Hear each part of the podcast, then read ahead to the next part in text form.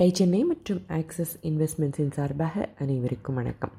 Mechanical watches செய்ய அதிக முதலீடு தேவைப்படும் அப்படிங்கிற நிலை அதாவது இவற்றை அதிகமாக உற்பத்தி செய்ய தான் அரசாங்கம் லைசன்ஸ் கொடுத்துருக்காங்கன்னு போன பகுதியில் பார்த்தோம் இல்லையா? இந்த காலகட்டத்தில் அவங்களுக்கு இன்னொரு முறை அதிர்ஷ்ட காற்று வீசிச்சு. முன்னாள் பிரதமர் இந்திரா காந்தியோட மறைவுக்கு பிறகு திரு ராஜீவ்காந்தி பிரதமர் ஆனதும் சில பொருளாதார தளர்வுகள் கிடைச்ச நேரம். இதனால் டைட்டனுக்கு ஒரு மிகப்பெரிய அட்வான்டேஜ் உருவாச்சு. மெக்கானிக்கலோ குவாட்ஸோ எந்த விதமான வாட்சஸை வேணால் உற்பத்தி செய்யலாங்கிற நிலை. இதுக்கு இருபத்தைந்து வருஷங்கள் முன்னால் இருந்தே இந்தியாவில் ஹெச்எம்டி வாட்சஸ் செஞ்சுக்கிட்டு தான் இருந்தாங்க இல்லையா?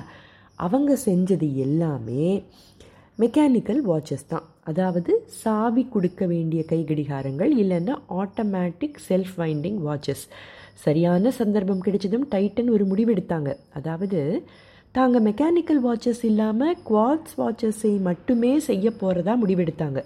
மிக மிக முக்கியமான முடிவு. நிறுவனத்தோட எதிர்காலத்தையே நிர்ணயித்த முடிவது. நானூறு ரூபாய் விற்றுக்கிட்டு இருந்த மெக்கானிக்கல் வாட்சஸை விட மிகவும் விலை மலிவானவை இந்த குவாட்ஸ் கைகடிகாரங்கள். சரி முடிவெடுத்தாச்சு. அப்புறம் ஒரு அருமையான அட்வைசரையும் அப்பாயிண்ட் செஞ்சாங்க. ஃபேக்ட்ரியையும் கட்ட தொடங்கியிருக்காங்க. தமிழ்நாடு கவர்மெண்ட் கிட்ட நிறைய வேலை வாய்ப்புகளை ஏற்படுத்தி தரோம் அப்படின்னு டைட்டன் சொல்லி இருந்தாலும் நூற்றுக்கணக்கான பேர்களை வேலைக்கு எடுக்கணுமே? அதுவும் ரொம்ப இன்ட்ரிகேட்டாக காம்ப்ளெக்ஸான வாட்ச் மேக்கிங் ப்ராசஸ் தெரிஞ்ச ஆட்கள் வேணும் இல்லையா?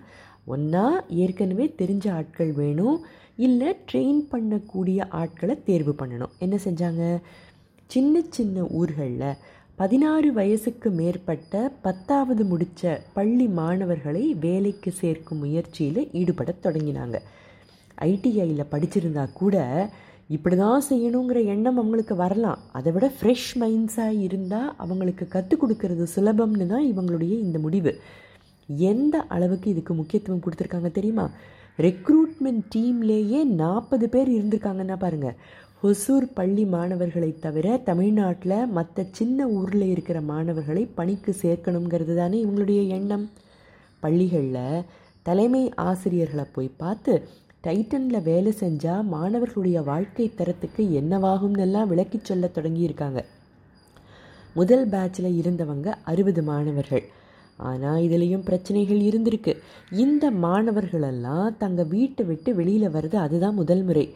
அதுவரை பக்கத்தில் இருக்கிற மற்ற ஊர்களுக்கு கூட அதிகம் போகாதவங்க வேற.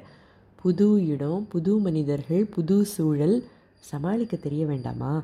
இதுக்கும் ஒரு விஷயத்தை செஞ்சாங்க டைட்டன். தனித்துவமான ஒரு விஷயம். என்ன செஞ்சாங்க அப்படின்னு அடுத்த பகுதியில் பார்க்கலாம். பிஸ்னஸ் கதை கேட்க எங்களுடன் தொடர்ந்து இணைந்திருங்கள். அதுவரை டை சென்னை மற்றும் ஆக்சஸ் இன்வெஸ்ட்மெண்ட்ஸின் சார்பாக அனைவருக்கும் வணக்கம்.